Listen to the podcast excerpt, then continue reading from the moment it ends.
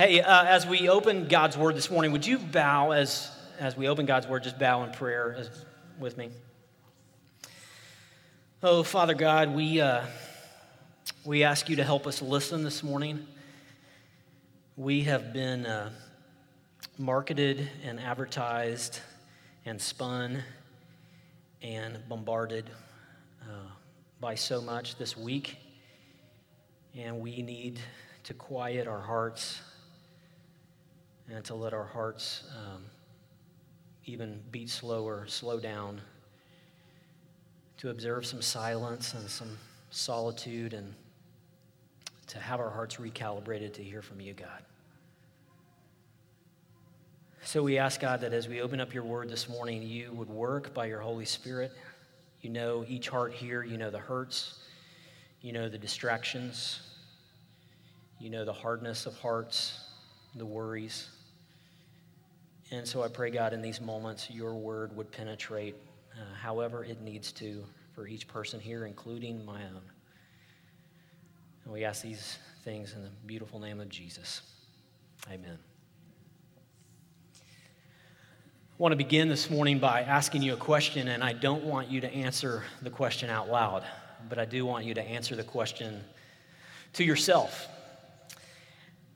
This question uh, is this what has you unsettled or unsatisfied this morning? What has you unsettled or unsatisfied right now this morning? It's been a repetitive theme for me as I've been listening over the last weeks of, of men, as I'm talking to men, of a refrain of dissatisfaction at work unsettled in career, unsettled with boss, unsettled with the role. Maybe you're here this morning, you're unsettled in relationships, you just don't have the, the friendships that you would hope for. There's a lack of connectedness. Maybe for some this morning, you're just. Uh, you're unsatisfied. You're just fighting to keep your head above water financially. It's just a struggle, and every month it's, uh, man, uh, just another $1,000 more a month, and we'd be okay. And to get that, that comes and just another $1,000 more a month, and we'd finally be okay. Maybe you're weighed down this morning with worry. I know uh, some are worry, concern about your health, your heart. You're fighting cancer. Maybe your marriage is not what you hoped it would be. You're unsettled. You're unsatisfied. Parents, you've even raised the children. They're out of the home, and yet you still find yourself quite concerned about your grown children. They're wandering, they're spiritually lost, they're uh, disinterested in church or in spiritual things. If you don't have some type of unsettledness or dissatisfaction in your heart this morning, I just want to encourage you or someone around you to go ahead and check your pulse. We all have it, if we're honest. A while back, uh, several months ago, I walked into a nice coffee shop. I was with Elizabeth. I was somewhat discouraged, somewhat dissatisfied uh, when I noticed framed in that coffee shop a quote of C.S. Lewis. It was framed on the wall, and I read that quote that said this It said, You can't get a cup of tea big enough or a book long enough to suit me.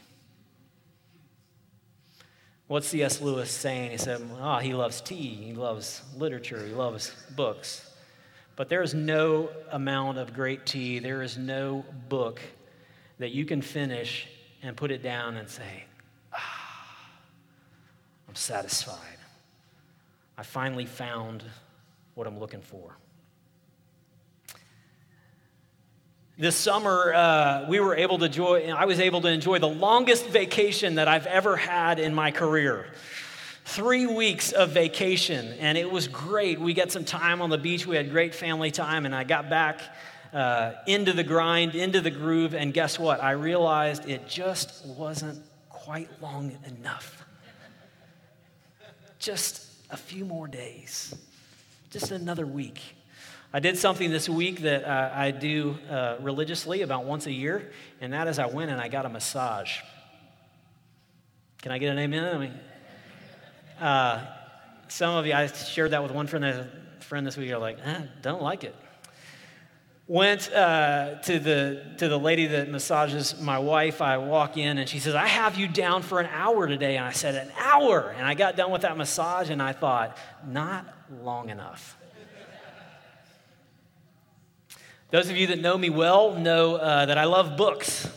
Love books. History, Bible, theology books. Love books, have probably a thousand books. Our family loves books. We're trying to be a reading family, we probably have, we literally probably have 20 books checked out from the library in our downstairs. Uh, love books. Uh, I don't know about you, but I, I've, I've, I go to half price books and I, I never have the experience of walking through half price books thinking, yeah, there's nothing here I need. I've got all the books I, I want. Now, I've had plenty of experiences of walking out of half price books not having bought something, but I've never had the experience of walking around saying, Yeah, there's nothing here I want. How many books does it take to satisfy, to really scratch the itch that is in this heart? For you, it may not be books, it may be another round of golf. I'm not looking at anybody in particular, okay? I'm just might be another round of golf. It may be that next sales goal. It might be that next promotion, that next tier on the ladder. It might be that next $1,000 worth of income each month. But in each of us, if we're honest, if we're alive this morning, there is this insatiable thirst inside of us. And we are often in various degrees and in various stages or seasons of life unsettled and unsatisfied. Why is that? And the answer that I propose to you this morning, the answer that comes from the scripture over and over, is because you and I were built for another place. Our theme this year as a church family has been this one word dwell. And the truth of the matter is, uh, we were made to dwell with God. And if you were here at the beginning of the summer, as we kind of uh, turned this series uh, for the summertime, at least we began this uh, mini series of Dwell Deeply by talking all the way back in Genesis, where, where God creates man and he, he puts man and woman in the garden and everything is perfect. His, his, de- his desire, his goal was to walk in fellowship with mankind. And so Genesis talks about God walking with man in the cool of day. There was perfect fellowship. Man was dwelling with God, and man and woman were dwelling together, satisfied and perfect. And then sin comes in. And from Genesis 3 to Revelation chapter 21, we are living east of Eden, outside of the natural habitat and dwelling place that God designed us for. We were made to dwell with God. And we have this faint trace, this memory of the garden inside of us. And we have, those of us who have trusted in Jesus, we have this foretaste. We have this appetizer, if you will, of a banquet feast that is coming when Jesus returns. But now, there's always this longing for more. There's always this longing for something else. So, bottom line this morning here's the big idea if you don't take anything else away. The bottom line this morning is that to dwell with God is our deepest longing and the destination of all believers in Jesus. To dwell with God is our deepest longing. It's what we're really looking for and it is the final destination of all believers in Jesus. Notice the qualifier there of all believers in Jesus. This morning, I, I uh, told someone else earlier in the week, this morning I have some delicious texts to take us to.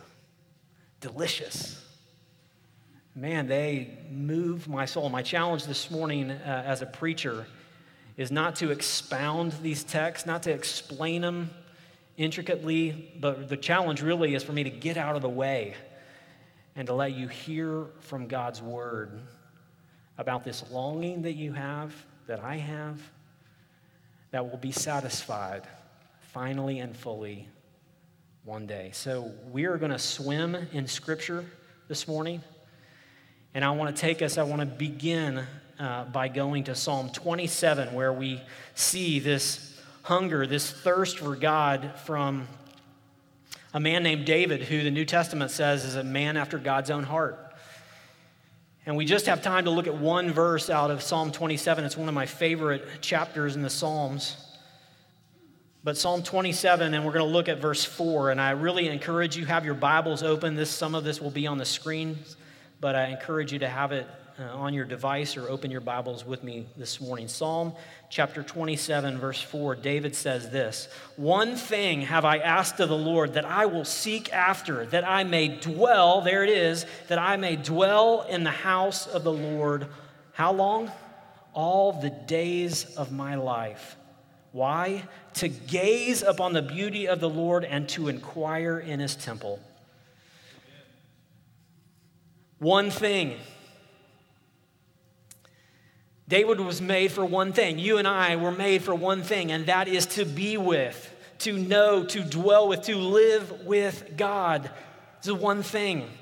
And you see here in the passage, it is not only David's petition, but it is also his pursuit. He says, I've asked the Lord for it. But he also says in the next line, I'm seeking it, that I will seek. A.W. Tozer says it's the paradox of the Christian life, the paradox of the believer, that having found God, the believer continues to pursue God. I've asked the Lord, this is what I seek. What? That I may dwell, that I may live with God in the house of the Lord all the days of my life. Now, David was used to, he was accustomed to uh, a temple and the Holy of Holies and the, uh, a literal dwelling place of God. And what, why did he want to have his life centered on God? Why did he want this dwelling with God? The end of the verse, to gaze upon the beauty of the Lord and to inquire, or some translations say to meditate in his temple. To look on the beauty of God. To dwell upon God. To worship God for his beauty. Tim Keller says that religious people find God useful, but true believers find God beautiful. To look on Him, to worship Him, to spend time with Him.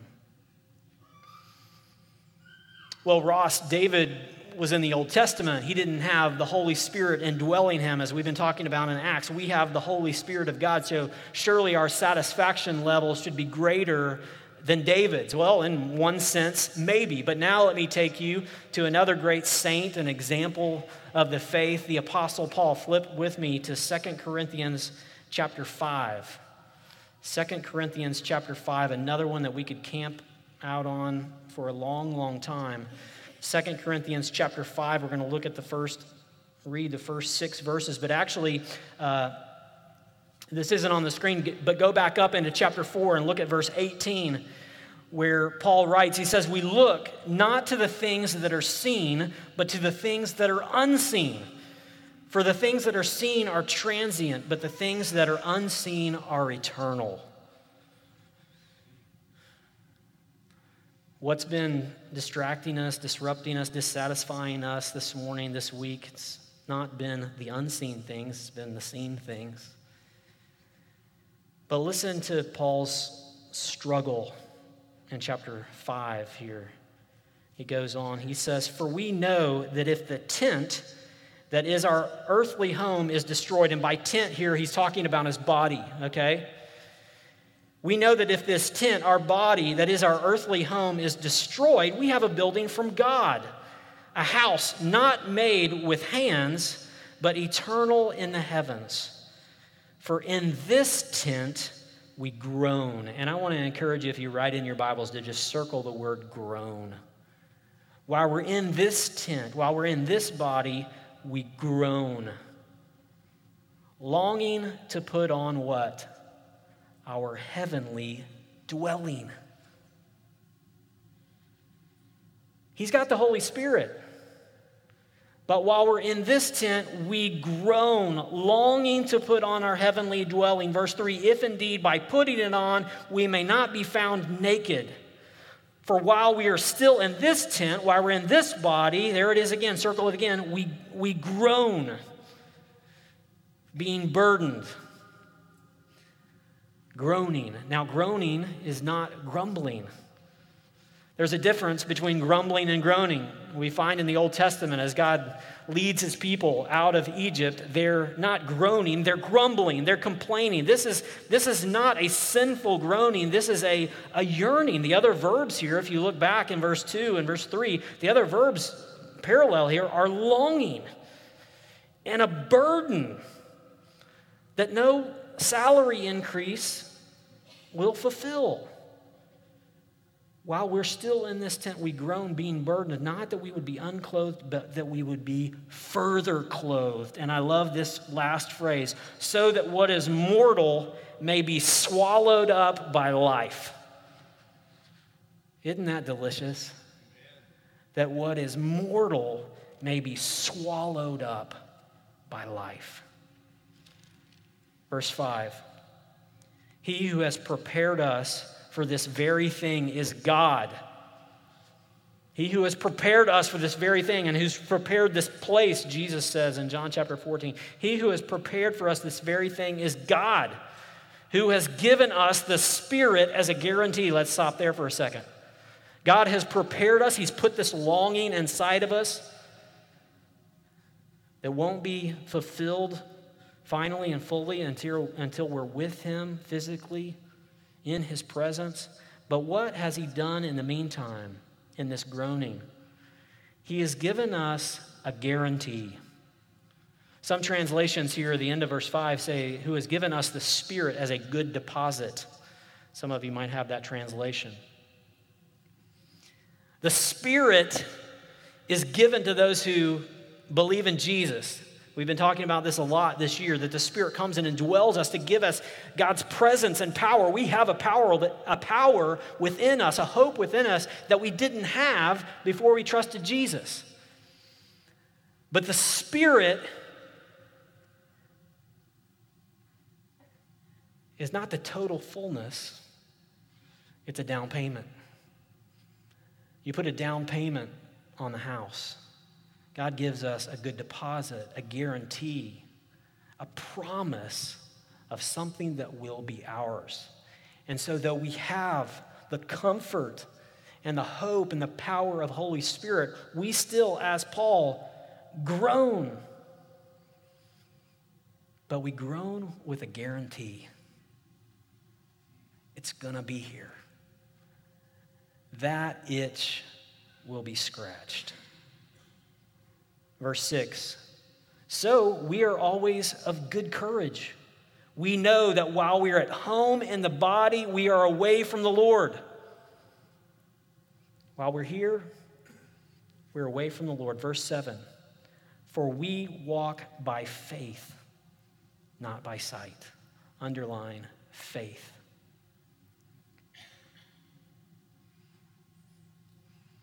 One author has said this we are Easter people living in a Good Friday world. We are Easter people living in a Good Friday world. It's Friday, but Sunday's coming. But we ain't there yet. We walk by faith, not by sight. That reminds me we walk by faith reminds me of the hall of fame of faith in Hebrews chapter 11. Flip with me now to Hebrews chapter 11. We're going to start at verse 8 This is the hall of faith. These are the heroes of the Old Testament. These are the guys that, and gals that lived by faith. I love Hebrews 11:6. It says this, "Without faith it is impossible to please God." You want to please God? You got to have faith. It can be the faith of a mustard seed, but if you want to please God, you've got to have faith. We walk by faith, not by sight. So listen to the story of these men and women of faith. Look at verse 8. By faith, and I love one of my favorite verses here. By faith, Abraham obeyed when he was called to go out to a place that he would receive as an inheritance. He went out not knowing where he was going. You ever feel like that? I love that line. He went out not knowing where he was going. If you followed Jesus for any length of time, you, you can probably identify that. That God has told me go, but He has not told me where I'm going. But He obeyed and went by faith, not knowing where He was going. Verse 9. By faith, he went to live in the land of promise, as in a foreign land, living in tents. Now, did we not just read about another use of the word tent? And these guys of faith, Abraham is living in tents, temporary. Living in tents with Isaac and Jacob, heirs with him of the same promise. Verse 10, verse 10, for he was looking forward to the city that has foundations, whose designer and builder is God. Was he looking for the promised land? A strip in the Middle East? Yes, he had been promised that, but he was also looking for a heavenly city. Flip on down, go on down to verse 13. We skipped a little bit there, but verse 13 says this These all died in faith. Not, you might want to underline not, these all died in faith, not having received the things promised but having seen them and greeted them from afar, and having acknowledged that they were strangers and exiles on earth. Strangers and exiles, immigrants, nomads, foreigners. That's you and me, too. He's looking, they're looking for this promised land. They've taken hold by faith of these promises, and they died in faith, having greeted them from afar, having acknowledged that in this life, in the 80 years or however many years that God had given them, they were strangers and exiles on earth, never finally fully at home. Verse 14 for people who speak thus, make it clear that they are seeking a homeland. We're seeking a homeland. If they had been thinking of the land from which they had gone out, they would have had opportunity to return. They could have gone back to Egypt. Verse 16, but as it is, they desire a better country. That is a heavenly one. Therefore, God is not ashamed to be called their God for he has prepared for them a city.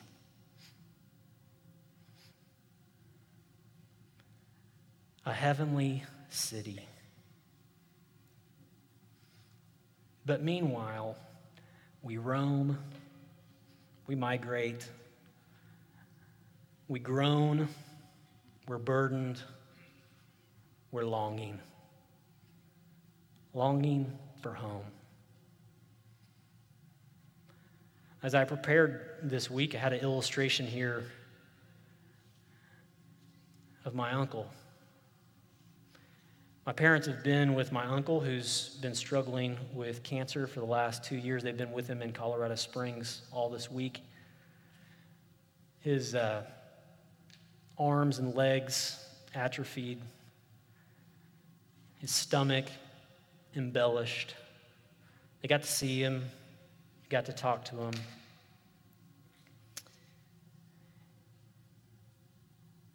And they left yesterday at 11:30, and somewhere between 8 and 10 o'clock last night, he passed away. And Uncle Roy knows Jesus, served Jesus, Navy chaplain for 30 plus years. And I've been preparing this message. And he's home.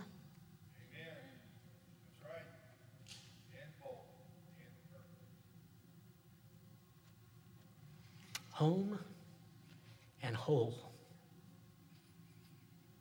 without sickness, without a longing, with no more burdens.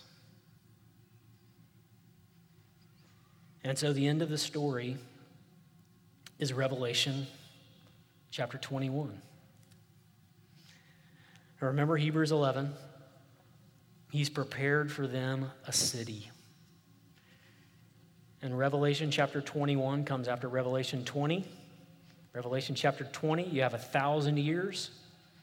You have the great white throne judgment, At the end of chapter 20, and verse 21, you have hope.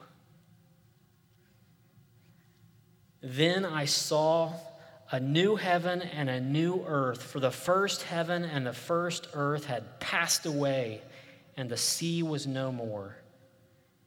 Verse 2 And I saw the holy city, New Jerusalem, coming down out of heaven from God, prepared as a bride adorned for her husband.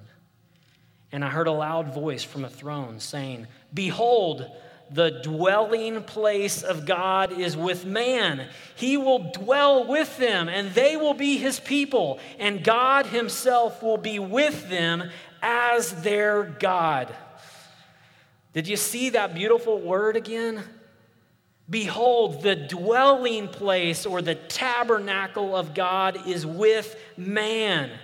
He will dwell with them just as He designed, just as He intended in the garden. He will dwell with them, and they will be His people, and God Himself will be with them as their God. But there's still verse 4 He will wipe away every tear from their eyes, and death shall be no more. Neither shall there be mourning, nor crying, nor pain anymore, for the former things have passed away. Death has died. And he who was seated on the throne said, Behold, I am making all things new. And he also said, Write this down, for these words are trustworthy and true. And if these words are trustworthy and true, then you and I have hope.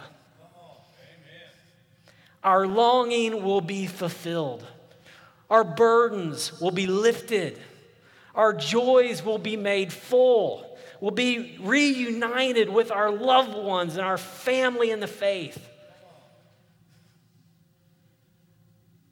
Do you know Jesus?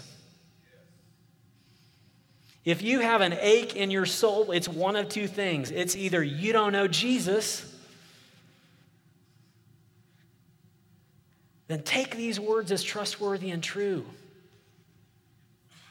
Because I would offer you, if these words are not trustworthy and true, guess what? You have no hope. But if these words are trustworthy and true, you have all the hope in the world and then some hope outside of this world. So the ache in your heart could be that you need to come to Jesus this morning. But for some of us, the ache in the heart is just a dashboard light that says, This thing needs maintenance. This thing is broken. But the healer is coming back and he's going to put it all right. And these promises are trustworthy and true.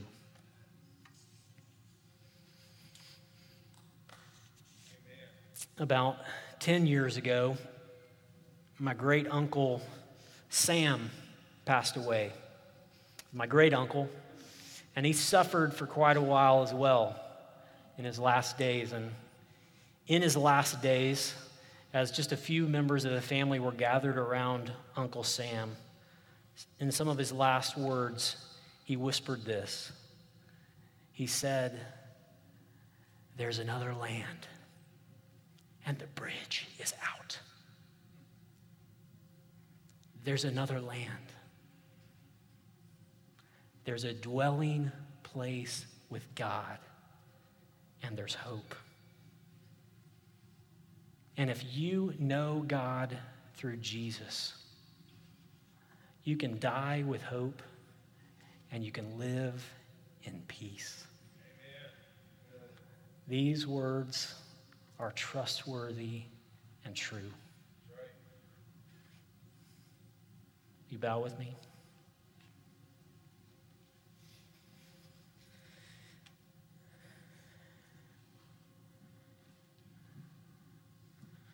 I want to invite you this morning as we respond in song. If you need prayer this morning, if you're hurting, if you're aching, I want to invite you to come to the back. There'll be some of us with candles, and we would love to shoulder your burden and to pray with you for a decision, for a hurt, for a need. Let us be the body of Christ with you.